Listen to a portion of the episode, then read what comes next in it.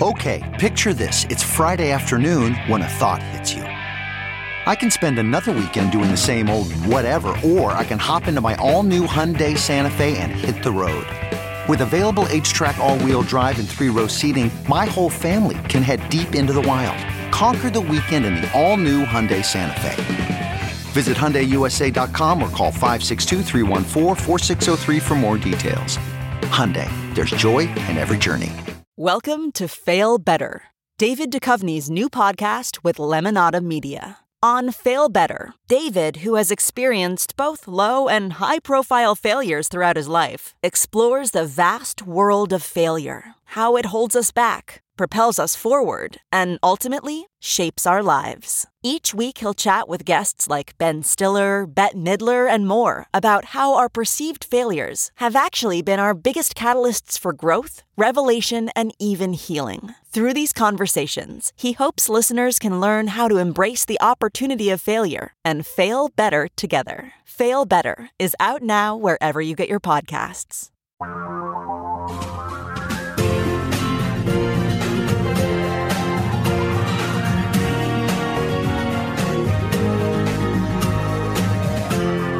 This is the Thom Hartmann Program. Thom Hartmann here with you. Local communities are standing up, and in some cases, standing up for the rights of nature. An extraordinary process, an extraordinary event.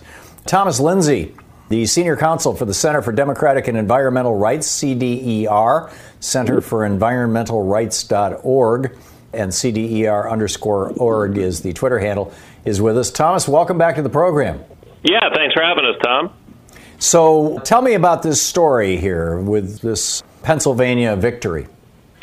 Yeah, so it goes back a while, back to 2014. Folks may not know, but the fracking explosion in the United States, this hydrofracking for natural gas that's occurred in the country, produced about 189 billion gallons of fracking wastewater in the United States. And that's equivalent to 14 and a half days of Niagara Falls basically falling into the earth. And so wow. fracking companies have been taking this carcinogenic, heavy metal laden, radioactive fracking waste and dumping it into the ground. So that's produced about 36,000 oil and gas wastewater injection wells across the United States, with one of those planned for this very small community of 700 people in a place called Grant Township in western Pennsylvania. And starting in 2014, the folks in Grant Township, not wanting to be used as a toilet for this kind of fracking waste, decided to adopt a local law with our help to ban wastewater from being injected into the township. And when they passed the law, of course, as happens often with communities that pass these kinds of bans in the face of a state or federal permit that's been issued for these kinds of operations, they were sued by a company called Pennsylvania General Energy. And eventually, their local law was overturned by a federal judge who also cited the township for payment of monies for violating the corporation's constitutional rights by refusing to allow the frac wastewater injection well from coming in, and also fined uh, the two lawyers that were representing Grant, and I was one of them, $52,000 for daring to raise the legal argument that the locality should have the power to say no to this kind of harmful activity or project coming into the municipality. And so it's been a long saga in Grant Township, but it didn't stop with the federal court's order overturning their local law. They adopted what's known as a home rule charter, which is in essence a local constitution for their community, and reinstated the ban that the federal judge had overturned. So, pretty much in open defiance of the federal court, decided to draft a local constitution that had this ban language in it that the federal judge had overturned. And I think to everybody's amazement, in some ways, in mid March, the state agency, the Department of Environmental Protection, which had originally issued the state permit to the facility to go into Grant Township, reversed itself and decided to revoke the permit on the basis of the locality's adoption of that ban within their home rule hmm. charter in the municipality. Was that a political decision or a legal one? Well, the fact is we don't know, but in the letter that was sent out from the state agency, it specifically referenced the localities ban and said that under Pennsylvania law, under the regulations they were operating under, that they were forbidden by law from issuing a permit that would violate other law. And for the last 40 years, the DEP has not, these state agencies really haven't seen local laws as having viable bans. So when they talk about issuing permits that would violate law, they've pretty much been talking just about state law. But this was a legal interpretation that the locality's ordinance, the locality's home rule charter that bans injection wells, actually was binding on the state agency, that they were acquiescing to that provision. And so, in that respect, it's a pretty big deal. It's only happened once or twice before, but in this context, it was a state agency basically recognizing that a locality has the right to ban these types of harmful activities from coming in. Right, but this was the state agency recognizing that rather than a court. So the state agency could have just said, you know, these people are going to fight us no matter what we do. They're a pain in the butt. Let's find another town that is not so activist, you know, a town filled with people who watch Fox News, and we'll just inject the poison under their houses instead of these people's houses. Yes, absolutely, which is what the companies have been doing up until now, which is shipping the waste to Ohio. So this is the first set of wastewater injection wells that were scheduled for Pennsylvania. But in reality, what it does is it takes the state agency off the side of the corporation and basically forces the corporation to now not be in a position where they can use the state agency to force the project in. So I think it's right. the beginning a of a thing. turn. Yeah, beginning of a turn towards legal recognition of these kinds of local rights. And I have to say that we've worked over the past couple of weeks on the COVID 19 novel coronavirus stuff that's happening in different places. And while a lot of our work is focused on environmental issues, this legal doctrine of localities being able to override the state when they provide for expanded protections for human health and the natural environment. I think you see the same situation arising in places like Tupelo and Jackson in Mississippi, where the Mississippi governor has overridden cities in Mississippi from doing shelter in place orders.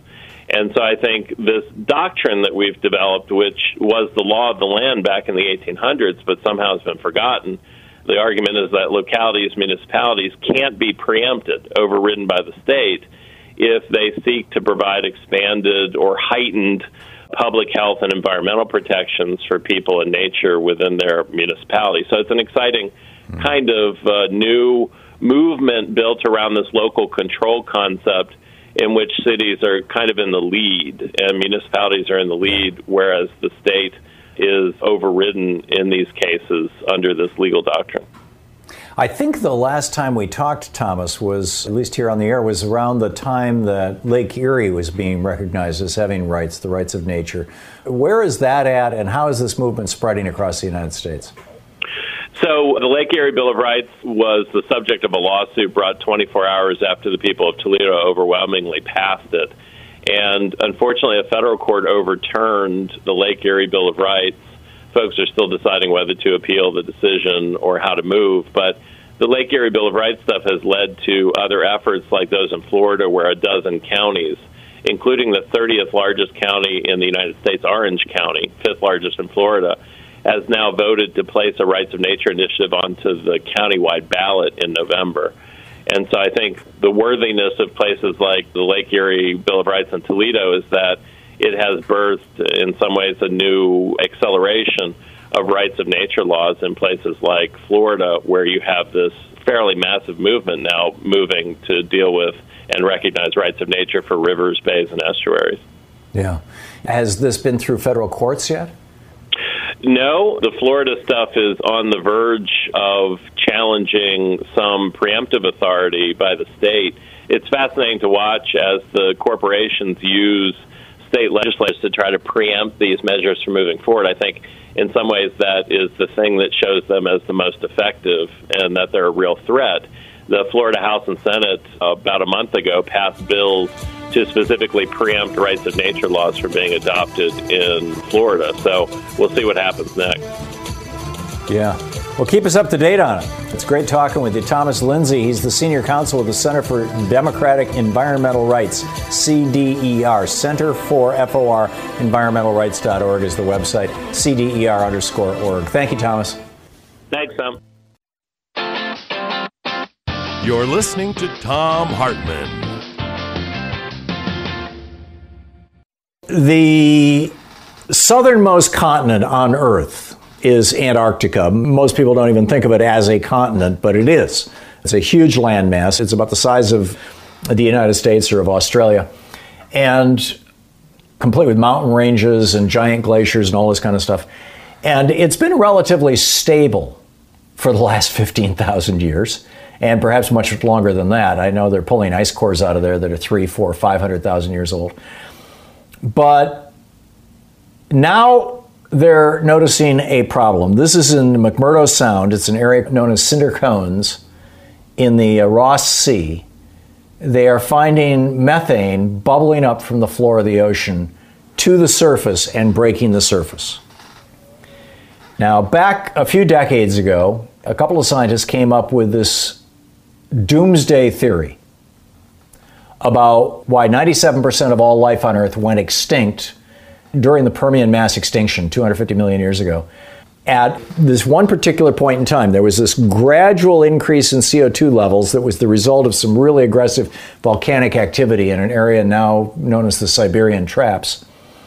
And the atmospheric CO2 levels or atmospheric carbon levels, CO2, methane, and other things associated with that, were steadily climbing over thousands of years as this massive lava eruption just was continuously pouring out lava. And then a tipping point was hit, and suddenly the CO2 levels just exploded, or the carbon levels in the atmosphere just exploded, and the temperature just exploded.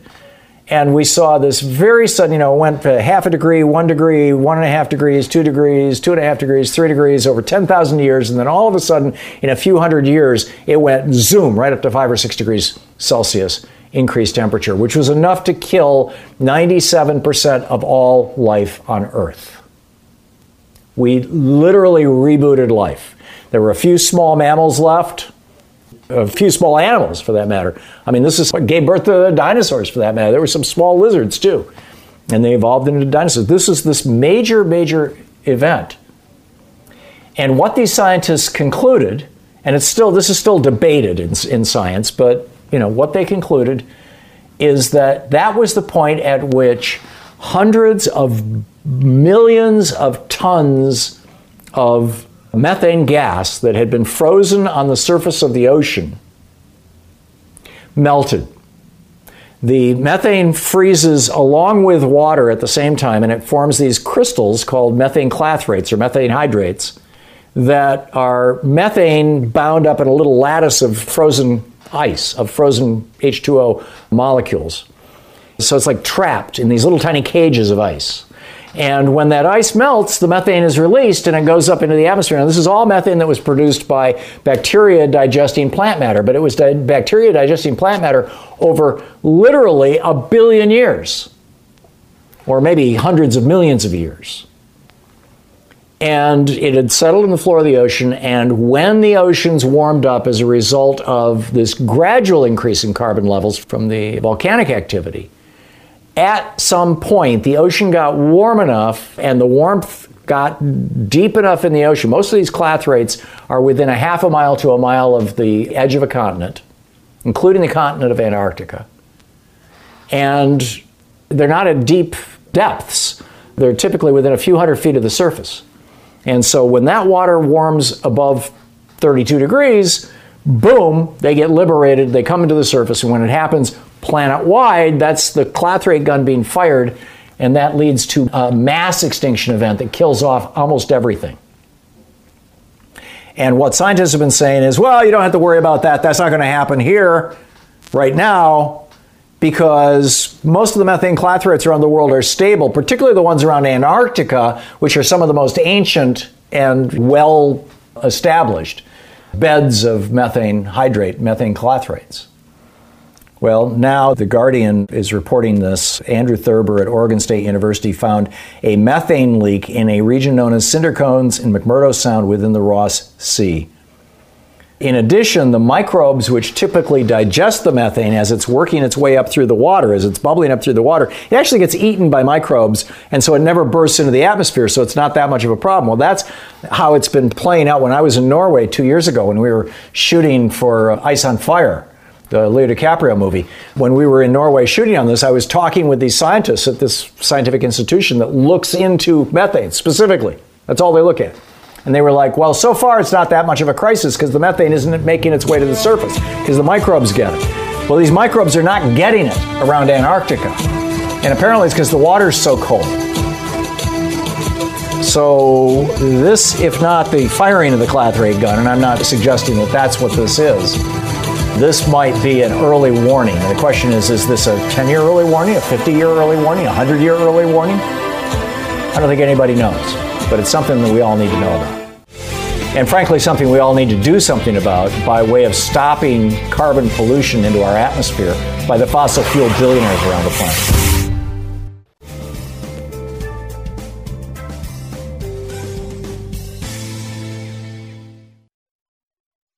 Sometimes Louise and I just crave a restaurant quality dinner at home without doing all the work or driving. Well, Cook Unity is the first chef to you service delivering locally sourced meals from award winning chefs right to your door every week. And it appears to be less expensive than other delivery options. Go to cookunity.com slash Hartmann with two N's or enter the code Hartmann with two N's before checking out for 50% off your first week. We just received our first meals from Cook Unity, and what a huge difference it is to get the best chefs in the country to bring creative, delicious meals to us and you every week.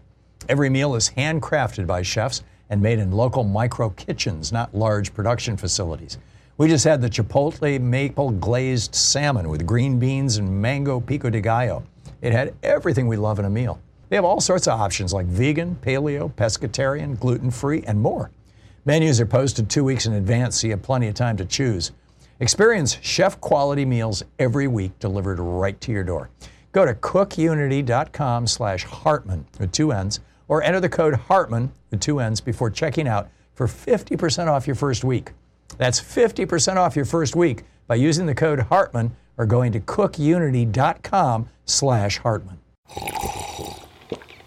That's not just the sound of that first sip of Morning Joe. It's the sound of someone shopping for a car on Carvana from the comfort of home. That's a good blend. It's time to take it easy, like answering some easy questions to get pre qualified for a car in minutes. Talk about starting the morning right just like customizing your terms so your car fits your budget.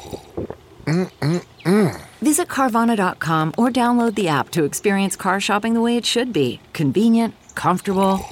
Ah. And welcome back to the Thom Hartmann University Book Club. Today we're reading from The Last Hours of Humanity Warming the World to Extinction, a book about extinction. The climate scientists' warnings have come true. There is more carbon in our atmosphere trapping heat and moisture than ever before in the 165,000 year history of the human race. We are on the verge of the first ice free summer in the Arctic in 3 million years. And back then, the Earth was a very different place from the one currently cradling us. The consequences of a warming planet are appearing much faster than had been projected by climate scientists of just a decade ago. The most dire warnings rising oceans, freak storms, and agricultural collapse they're all taking place right now. And it's going to get worse.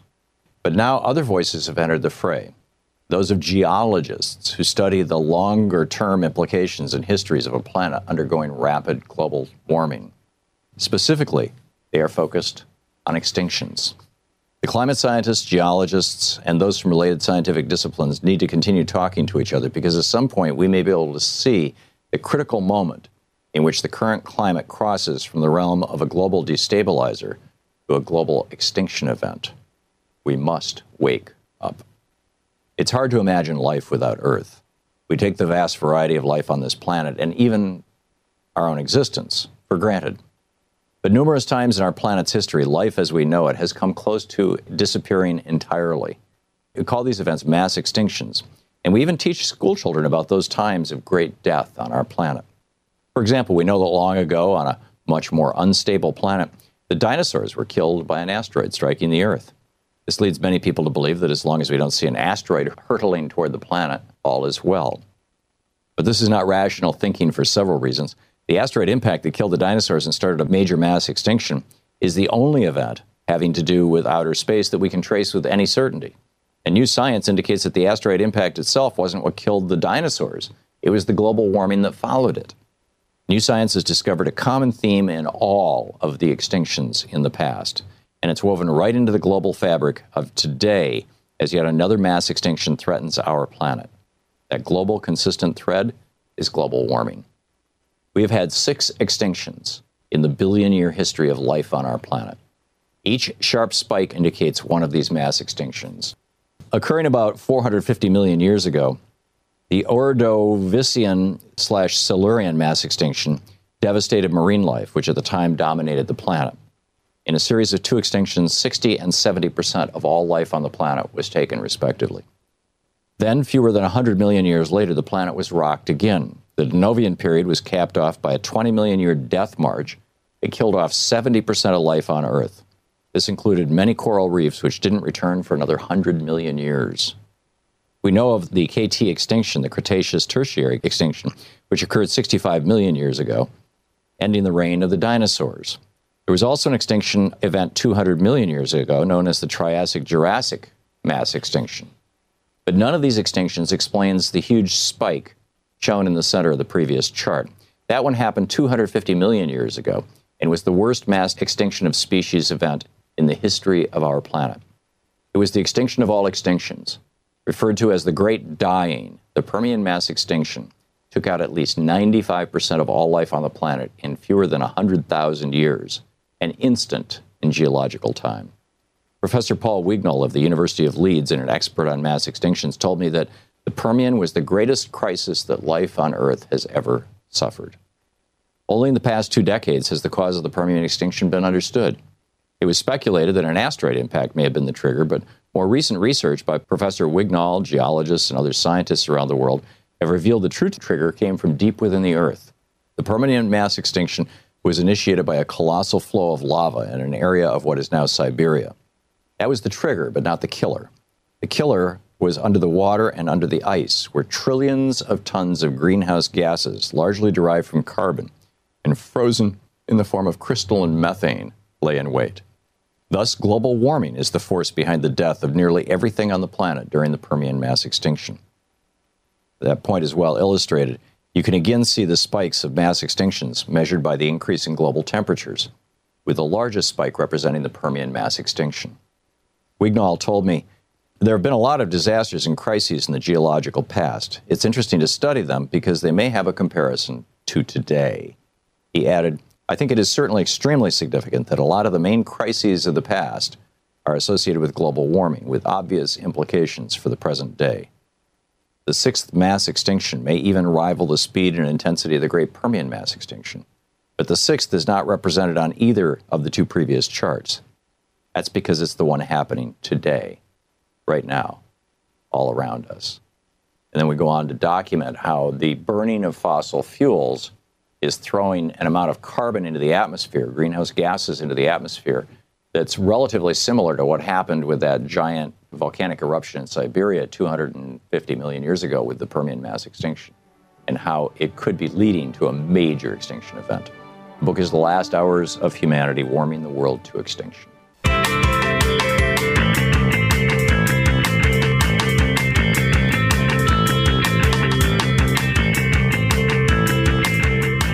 There's a, an extraordinary video over on YouTube right now that was put together by Greta Thunberg and George Monbiot, the columnist with The Guardian. And it, it explicitly says, please repost this, please rebroadcast this, please use this. And so I want to play this for you because it is extraordinary and it is thought provoking and it's shocking. And I've got a little rant, I guess, that I want to get into afterwards with it. So here it is right here. This is not a drill. My name is Greta Thunberg. We are living in the beginning of a mass extinction. Our climate is breaking down. Children like me are giving up their education to protest. But we can still fix this. You can still fix this. To survive, we need to stop burning fossil fuels. But this alone will not be enough. Lots of solutions are talked about. But what about a solution that is right in front of us? I'll let my friend George explain.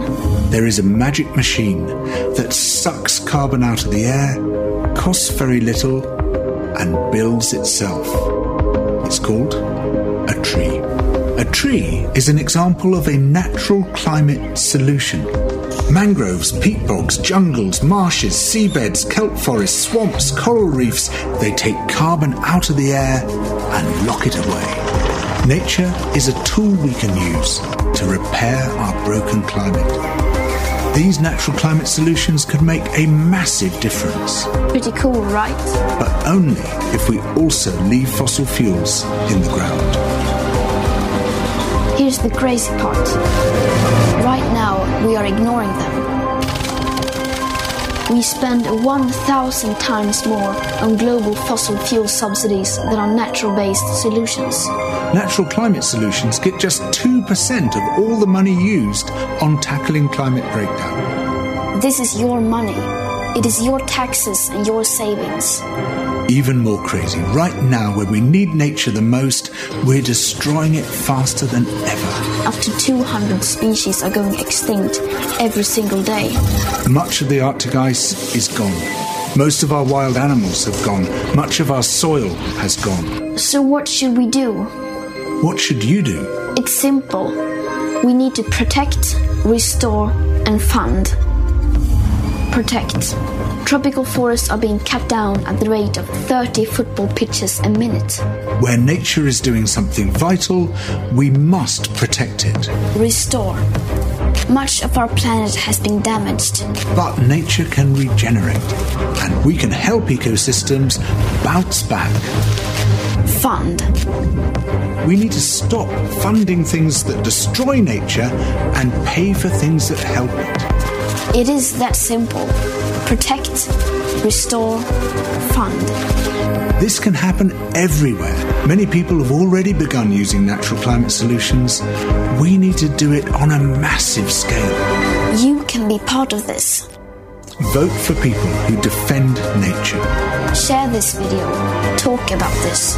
All around the world, there are amazing movements fighting for nature. Join them. That, it's extraordinary. So there's kind of good news and bad news on this front right now. The Ninth Circuit Court of Appeals has shot down, or at least a three judge panel of the Ninth Circuit has shot down what's referred to as the Juliana case, Juliana v. U.S. It's being brought by Our Children's Trust.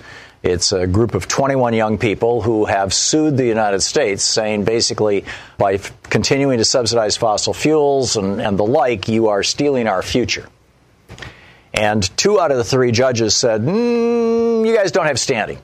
You young people don't have a right, you don't have standing to sue the United States government because the government is helping destroy your future. And one of the two justices or two judges said, wrong. They absolutely do have standing, and this is a crisis and an emergency. That's kind of the bad news is that they ruled against. The good news is, uh, A, this is being appealed to the entire Ninth Circuit. All, I believe it's 11 judges will, if they take the appeal, will hear the case.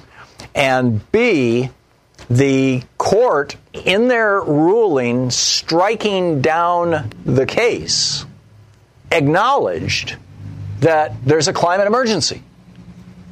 All three judges. I mean, the two judges who said, sorry, kids, you don't have standing, said, but there is a crisis. There is an emergency going on, and it's something that probably the country should do something about. And, but it's just like the way to do it is not through the courts. In fact, what they said was that the solution would not be in the courts. They said, quote, we reluctantly conclude that the plaintiff's case must be made to the political branches or to the electorate at large. In other words, this is something that needs to go forward in Congress and in state legislatures. And it will only go forward, obviously, in those venues if you and I and everybody else who is halfway paying attention and awake votes for candidates who put climate change front and center in their candidacy, who are willing to fight and work for saving our planet. And that's a growing number of politicians. This has now gone from being a topic that's only occasionally talked about to being at the center of Democratic Party politics. Tragically, the entire Republican Party is still sold out to fossil fuel interests and is still lying about this stuff, just like the entire Republican Party right up until the late 1990s was claiming that tobacco didn't cause cancer and wasn't addictive because they were taking money from the tobacco industry. Then that got all blown up with some lawsuits showing that the tobacco industry was lying to us all and had been for decades. They knew that they were killing a half a million Americans every year and still are, by the way. But now it's fossil fuel money is the stuff that the GOP is mainlining. So you know, it's time to time to wake ourselves up and get out there and do something about this. And a electing people, but b keep track of this case. I'll be keeping track of it on this program and on this show as we continue to move forward into the future. I wanted to share a story with you that I think is a really important one here. As the world burns, more and more fossil fuels are being used every day worldwide. We're not seeing a reduction in fossil fuel production or consumption. We're seeing a steady increase around the world. And atmospheric carbon dioxide levels just this last week at the Mauna Loa Observatory in Hawaii. This is like you know the top of this giant mountain where they can get relatively pristine air, and because they're out in the middle of the Pacific, it's not being influenced by nearby emissions like you know a power plant in the next state, that kind of thing. They just hit 416 parts per million. In the 300,000 years since modern human beings populated this planet, carbon dioxide levels have never been this high. The fossil fuel industry has literally created an atmosphere to which the human species is not adapted. And as a consequence of that, the massive storm, a bomb cyclone in Western Europe. Now, I don't recall bomb cyclones even being a thing prior to about 10 years ago. But they're a thing because the Arctic is melting, and large chunks of the Arctic have melted.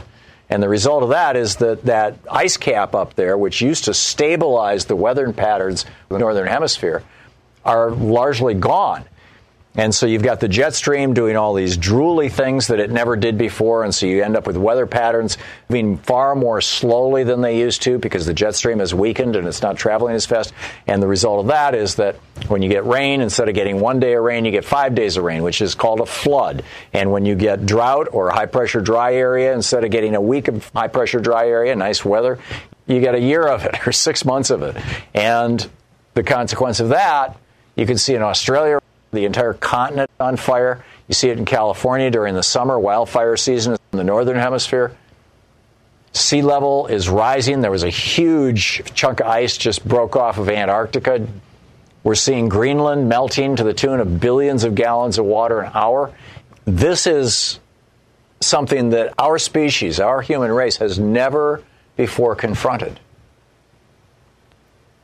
And we're just at the very, very earliest part of it in terms of seeing the actual unambiguous changes the cyclones and hurricanes and tornadoes and, and massive storms and high winds and floods and droughts and bomb cyclones. We're just starting to see this, and it's going to get worse and worse and worse unless we do two things. Number one, we have to stop producing these fossil fuels and burning these fossil fuels. And you know that's the, the the we must do it. And the good news is that we now have the technology to do that. We have the technology to, to produce as a transportable liquid energy system hydrogen, for example, which can be made by simply running electricity through water. It splits the water into hydrogen and oxygen. One element accumulates on the positive pole, and one element accumulates on the negative pole, the cathode and anode. And actually, it's the other way around. And just take the hydrogen. Bill Gates just commissioned a super yacht that runs on hydrogen that you can make out of seawater. And you can generate the electricity to make that hydrogen with solar panels. There are possibilities. But here we just hit 416 parts per million. This should be a screaming headline all over the world. And as 17 year old climate activist Greta Thunberg said, the saddest thing is that this won't be breaking news. And it truly is sad. And meanwhile, Donald Trump and the entire Republican Party continue to deny that this is even an issue. I mean, they're literally saying this is not an issue, it's a, it's a hoax. The global warming hoax. Why? Because they're taking money from a multi billion dollar fossil fuel industry and from a relatively small group of people who became billionaires in the fossil fuel business. At the head of that line, Charles Koch, but there's a whole bunch of others.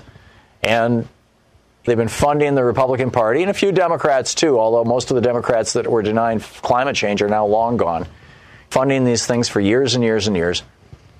And these politicians who are taking money from these folks, they want to continue taking the cash. I mean, it's like a money laundering machine. Make money poisoning the planet, take some of that money, give it to politicians. The politicians get to stay in power to allow you to continue poisoning the planet and deny the fact that you're poisoning the planet at all. If this doesn't qualify as a crime against humanity, frankly, I don't know what does. We are, we are looking at our planet becoming increasingly uninhabitable, our children and grandchildren's future becoming increasingly bleak. And it is only being taken seriously by a handful of countries around the world.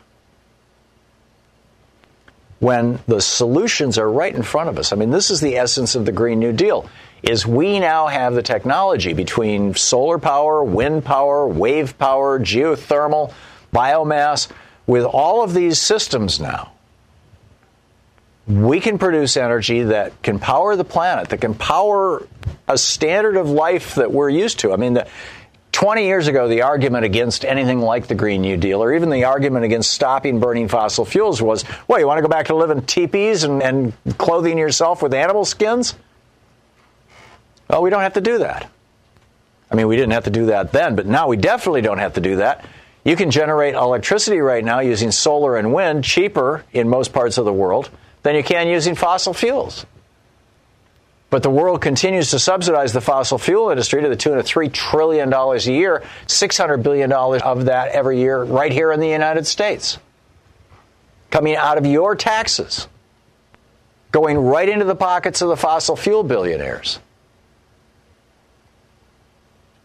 So it's time for us to wake up, and it's time for this to become, as, as Greta Thunberg said, breaking news. That we are in a climate crisis. It is one that the fossil fuel industry knew was coming and has known was coming since the 70s, arguably even long before that. But certainly, I mean, you look at the internal documents from some of these companies in the 70s and 80s, they absolutely knew what was coming down the road. And instead of doing something about it, they started funding people with scientific credentials who were willing to lie to the public about the dangers in order to maintain their profits. This is a crime against humanity. And we need to wake people up, share the word, and get active on this. All of us, right now.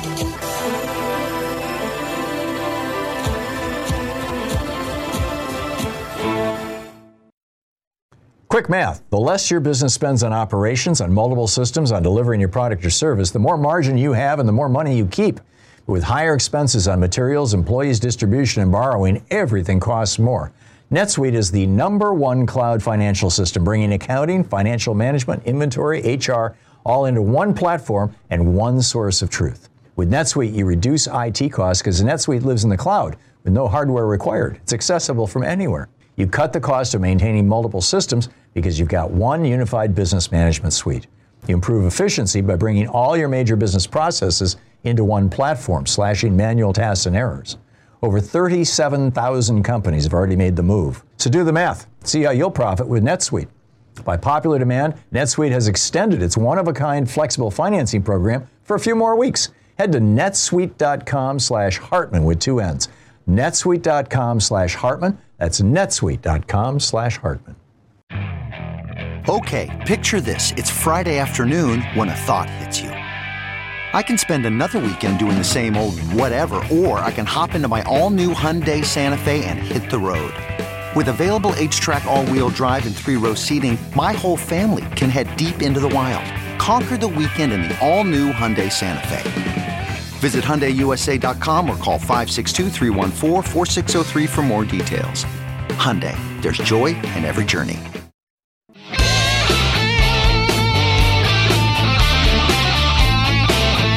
Oh, welcome back. Thom Hartmann here with you. And uh, let's see here. Back in the day, back, you know, some, I don't know, five, six years ago, something like that, I wrote an op ed, which I retweeted. It was on Truthout about a genetically modified organism that almost got into the wild. And were it not for a, a, university professor in Washington State by the name of Elaine Ingham, or actually one of her students, it may well have done some serious damage. There's a bacteria that is on the roots of every plant basically in the world. It's called Klebsiella planticola. It's ubiquitous. It's, it's everywhere. It helps plants convert nutrients in the soil or in the water into plant material.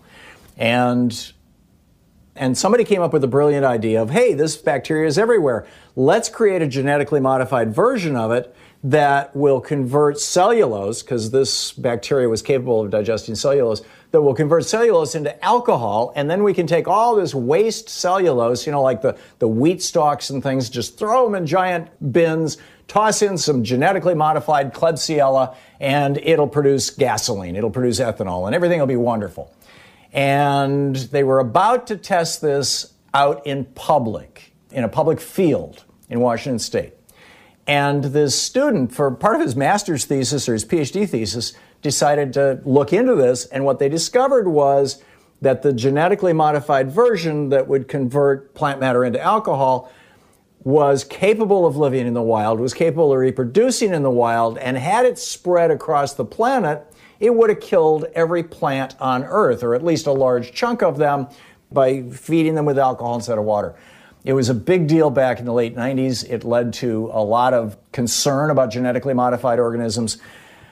Now, this is not quite that drastic, but we're looking at super weeds. I mean, there's all kinds of issues around GMOs right now. And Bill Freese is with us. He's the science policy analyst with the Center for Food Safety. Centerforfoodsafety.org is the website.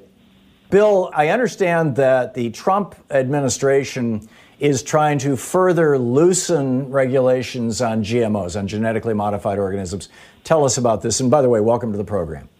It's really interesting. The Trump USDA released final regulations for this kind of overhaul of the GMO regulatory system. It was first instituted back in the 80s and it hasn't had a major change since then. And without going into too much detail, there was initially around 2004 there was some, you know, initial moves towards strengthening the regulations because USDA had gained additional authority, but there were several false starts that never happened.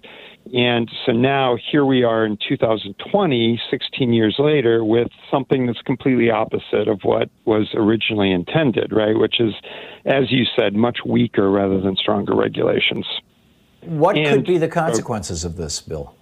From our perspective, it's 2020 now, and we've had GMOs for like 25 years commercially. And we're seeing problems that weren't so evident in the beginning when these crops were first introduced. And the main thing is, you know, you mentioned super weeds. Well, those super weeds are weeds that are resistant to glyphosate herbicide, better known as Roundup, but also other herbicides too. So they're really, really hard to control. And they've only really come on in a big way since the GMO era because almost all GMOs are herbicide resistant, right? And so they allow farmers to spray herbicides very freely without worrying about damaging the crop. What we've seen is a big increase in herbicide use that's more selection pressure on weeds to evolve resistance to these herbicides. And it's become one of the major problems in agriculture now, these super weeds.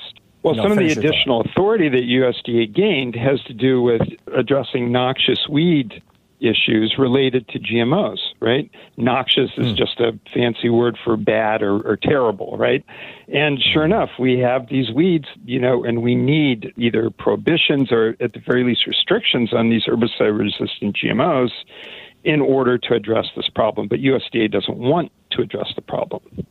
My understanding is that it's not just that the proliferation of or the widespread use of things like glyphosate, herbicides, plant killers, are producing an evolutionary pressure that favors the plants that are resistant to that particular herbicide, but that in the lab, in the process of developing Roundup resistant soybeans, Roundup resistant corn, you know, whatever it may be. I guess it's BT corn, Bacillus thermophilus is the, the thing in the corn, but whatever. In the process of doing this, they're actually doing this by inserting that resistance into the genome of the GMO food plant and that that portion of that gene is capable of jumping into weeds in the wild. Do I understand that correctly? Yeah, you know, there are two ways that this herbicide resistance can can create problems, right? And you described them both perfectly. You know, one way is if it's a plant that cross pollinates widely and and it has relatives in the wild, you know, which some crops do, then you can have just the problem that you talked about with the herbicide resistance gene going from the crop to a relative, a weedy relative, right? And that can create resistance. But you know, most of our problems haven't been from that because, like corn and soybeans, the major crops that are herbicide resistant, they don't really have these weedy relatives, and it really has been from this herbicide selection pressure, and that doesn't make it hmm. less of a problem. You know, the thing to keep in mind is that, like with glyphosate, there were hardly any glyphosate resistant weeds before these Roundup Ready crops were introduced as these Roundup Ready GMOs that are resistant to the herbicide. That was in the mid 90s, hardly any at all. And now they're on about 120 million acres of cropland. And it's because the glyphosate resistant weeds, right, which have become so epidemic, they create problems for farmers. And so, what does the you know seed pesticide industry come up with as a, as a false solution? It's New other pesticides. newer crops that have resistance to different herbicides, right? And so they sell right. that to farmers as, oh, you have glyphosate resistant weeds. Well, now you can spray dicamba or 2,4-D or some other herbicide because we've made the crops resistant to those as well. I'm wondering what the average person, you know, somebody who's listening or watching this program right now can do about this. Center for Food Safety, we do a lot of work on this policy issues, and we're trying as hard as we can on one issue is to get labeling, meaningful labeling of GMOs. And that would give people the opportunity to say, hey, I don't want to buy these foods. And there is a federal law passed, but it hasn't been, uh, it, it's not very good. We're trying to you know, work with through the system to try to get it to be a little more meaningful. So that's the consumer applying market pressure. What about political pressure? Our organization, we have action alerts. You can check out our website, and we're always getting folks opportunities to email or call their legislators or regulators to get change. Great. It's Center for FOR, Center for Food Safety.org. Bill Freese is the science policy analyst. Bill, thanks so much for dropping by today. Great. Thanks, Tom. Thom Hartmann here with you, and on the line with us is Ingrid Newkirk. She's got a new book out along with Gene Stone. It's titled Animal Kind Remarkable Discoveries about Animals and Revolutionary New Ways to Show Them Compassion. Ingrid, welcome to the program. Thank you so much, Tom. I should add, you are the founder and president of PETA, the People for Ethical Treatment of Animals, an organization that I have known about, worked with. I gave a keynote speech at one of your, geez, this was back in 19. 1980, I think, 1980 or 81, one of your uh, early conventions. But anyway, I, have been with you guys for a long time, and I think it's just wonderful what you're doing. IngridNewkirk.com, by the way, the website, and of course, PETA.org, P-E-T-A.org. Tell us what you learned in researching this book. What were the most remarkable discoveries in your mind? Oh boy, Tom, I thought I knew just about everything because I collect all this information about news reports of animal communication and intelligence and emotions and so on. But in researching the book, I learned huge numbers of things I didn't know. And it's hard to know where to start. But for example, you mentioned the intelligence tests we talk about in the book. And there is one now called the gold standard of animal intelligence. I mean, take it or leave it. This is what researchers now use. And it's to show how intelligent an animal is. So It's called the mirror test. And if you can recognize yourself in the mirror, you're intelligent. Tribal peoples have problems with this.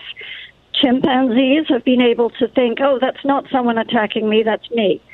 A little tiny fish called the wrasse, who is also known as the teeth cleaning fish, because you can watch this on National Geographic. Big fish line up for this little fish to go in their mouths and take out the debris between their teeth. This tiny fish can recognize herself in the mirror, and she not only recognizes herself, but she starts to preen just like Kim Kardashian. Mm. That's remarkable. That, uh, I have one cat that does and two cats that don't.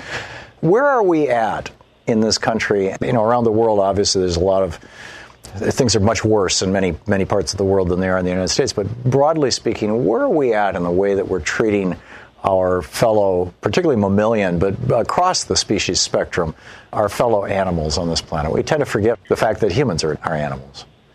Yeah, so we're always at war with each other. Our own species is always killing itself. It runs the spectrum, really, Tom, because we've come so far, and people, in part thanks to the internet and all the videos you see, people do realize that animals are thinking, they are feeling, they experience fear and love and joy, and they want to be free and all that sort of stuff. But we also are not only beginning what Joaquin Phoenix on the Oscars was talking about this connectedness that we have to feel with all the other species, that we're all in this together. But we still do some atrocious things like trophy hunting, for example. Botswana just opened up elephant hunting for the first time in years. So that was a regressive step. Hmm. And we still have so many animals in laboratories We've got rid of a lot of tests. We just got rid of the forced swim test where they drop these little animals into beakers of water and they struggle desperately. And the researchers just record how long it takes for them to stop struggling. I mean, ludicrous things like the Harlow experiments you mentioned.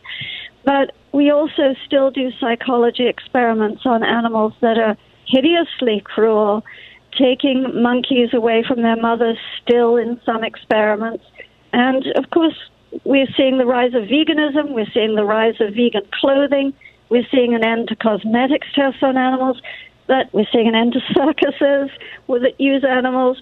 But on the other hand, we've got a long, long way to go. I'm always looking for turning points, and my wife and I became vegetarian in 67, 68, way back in the day, really as part of our anti Vietnam War activism and flirting with transcendental meditation and stuff like that. But maybe a year ago, I think it was, Arnold Schwarzenegger produced a movie for as I recall, it's on Netflix. I'm not correct me if I'm wrong. It's called Game Changers, and it's about yes. all these world class athletes. I mean, literally the strongest man in the world, the fastest woman in the world. These extraordinary athletes who are all completely plant based diet, no animal products whatsoever, and they're not doing it because they're compassionate about animals. They're doing it because it's the optimal way to achieve good health and peak performance. And in the middle of the movie, one of the guys who's making the movies, his dad has a heart attack, and they put him on this diet, and boom, his heart disease resolves by six months down the road. I mean, it's just amazing stuff. Are we seeing major tipping points like we saw in the 60s, largely coming out of pacifism and spirituality, now coming out of health and this emerging sense of compassion that we're all sentient beings here on this planet. Yeah, absolutely. And Game Changers, I can't recommend it enough. I'm a Formula One race car fan, and the world champion is Lewis Hamilton. And Lewis is actually an ethical vegan.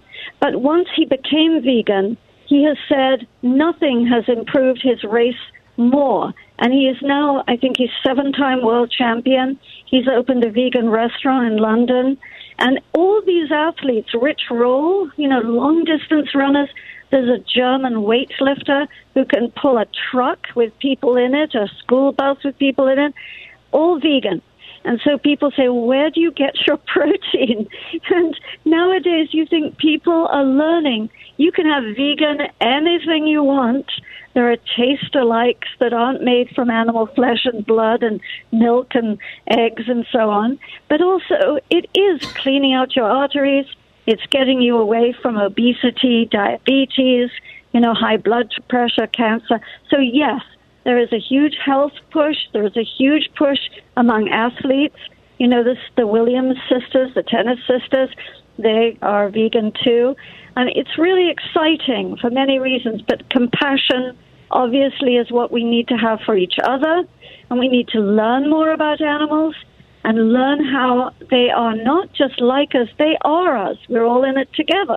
People say, Where are you getting your protein? And I said, Well, you're eating dead cows and pigs. Where did they get their protein? And they give this blank look like, Didn't you know cows are vegetarians? I mean, elephants are vegetarians. It's like some of the most powerful animals, hippopotamuses, rhinos. I mean, they're, they're all they're vegans, I mean, essentially. So, stallions, yes. Yes. Oh, by the way, Tom, there was, I have to tell you, you know, we talk about human heroes animal heroes I have in the book, but mm-hmm. one I didn't get into the book was during the LA fires. This horse was I saw on the news was about to be loaded into a trailer, and the horse farm behind him was completely enshrouded with smoke, and behind that was the fire. And suddenly he heard something. His ears pricked up, and he ran back down the road and into this smoke-filled uh, ranch. And everyone's heart was in their mouth saying, "Oh God, don't go back in there." and he had heard a mare, Winnie, and he went back in. He found her and the foal, and he led them all out to safety on the road. I mean, that's like the rock in some Hollywood wow. blockbuster. Yeah, you that, know. That is truly remarkable. It's a marvelous book. It's called Animal Kind by Ingrid Newkirk. Remarkable discoveries about animals and revolutionary new ways to show them compassion. Ingrid Newkirk, thank you so much for being with us. Thank you, Tom. The website's Ingrid Newkirk, spelled just like it sounds, and of course, PETA, P-E-T-A dot org, People for Ethical Treatment of Animals. Wonderful stuff.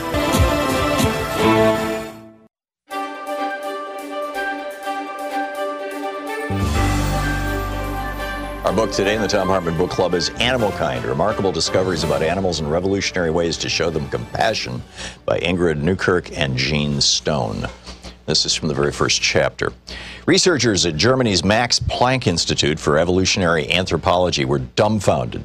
The excitement wasn't over a new fossil or the discovery of a previously unknown human ancestor. It was over Rico, a border collie. In experiments conducted in 2004, the very normal seeming 10 year old canine had learned to fetch more than 200 objects on command, and moreover, remembered them all a month later.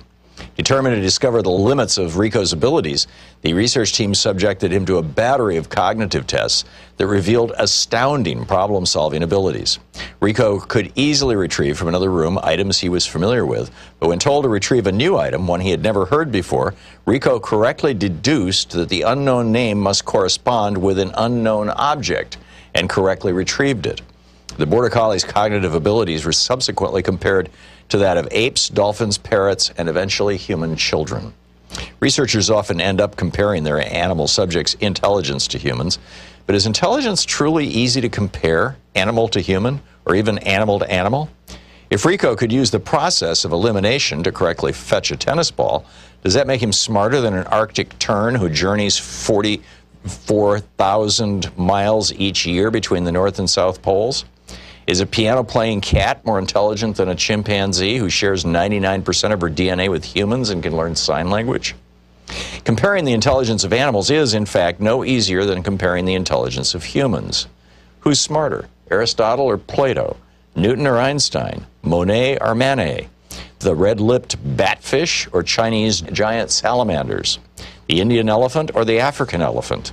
In the end, ranking the relative intelligence of animals is a futile exercise. What's more, a recent study found that less than 15% of the estimated 9 million species on Earth have been discovered. Who knows what fantastical creatures reside at our ocean's crushing depths, soar high in the stratosphere, or creep deep in the densest jungles? What fantastic intelligence do they display?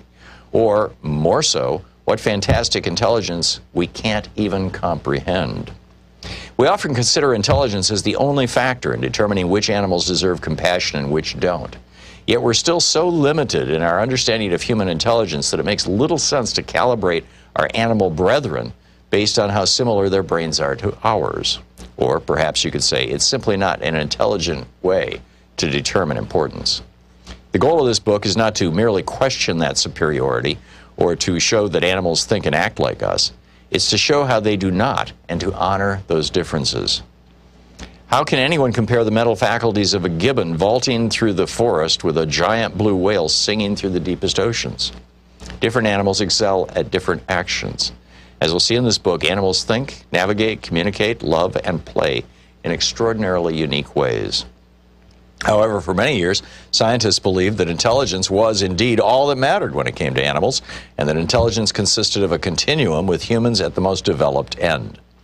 Every other species could fit neatly into that spectrum, a concept heralded by the great naturalist Charles Darwin, who wrote in his 1871 book, The Descent of Man, that, quote, the difference in mind between man and the higher animals, great as it is, certainly is one of degree and not of kind, end quote. In essence, Darwin meant that because all animals share a common ancestor, they also share the same toolkit of mental abilities, but at different levels. Not a new idea. 2,400 years ago, Aristotle presented his idea of natural ladder, or scala natura. Like Darwin, Aristotle advanced that all life could be conveniently ranked with lesser animals like worms on one end, intermediate animals like dogs and cats in the middle, and higher animals such as monkeys and humans at the far end. During the Middle Ages, Christian theologians expanded on Aristotle's teachings with the great chain of being, a hierarchical scale that began with God at the very top, followed by angels, humans, other animals, plants, and then minerals. Each layer of the chain also had its own hierarchy. Among humans, for instance, kings, aristocrats, and other noblemen were at the top, while peasants were relegated to the bottom. The highest ranking animals were large carnivores like lions and tigers, who were untrainable and therefore seen as superior to docile animals like dogs and horses. Even insects were subdivided, with honey producing bees ranked higher than mosquitoes and plant eating beetles. Finally, at the very bottom sat snakes, their lowly station, a result of the serpent's deception in the Garden of Eden. Even throughout the 20th century, scientists clung to the notion that animals can be neatly ranked by their human intelligence. Scientists devised increasingly cruel experiments that could serve as universal tests for animal cognition, many of them led by University of Wisconsin Madison psychologist Harry Harlow. Previously, Harlow was best known for a series of experiments from the 1950s in which he removed infant rhesus monkeys from their mothers and provided them surrogate mothers made from wire. The traumatized monkeys' desperate attempts to be caressed by their inanimate mothers during times of stress became the basis for research into maternal separation, dependency needs, and social isolations. Many historians cite Harlow as a factor in the rise of subsequent animal liberation movements. Animalkind is the book by Newkirk and Stone.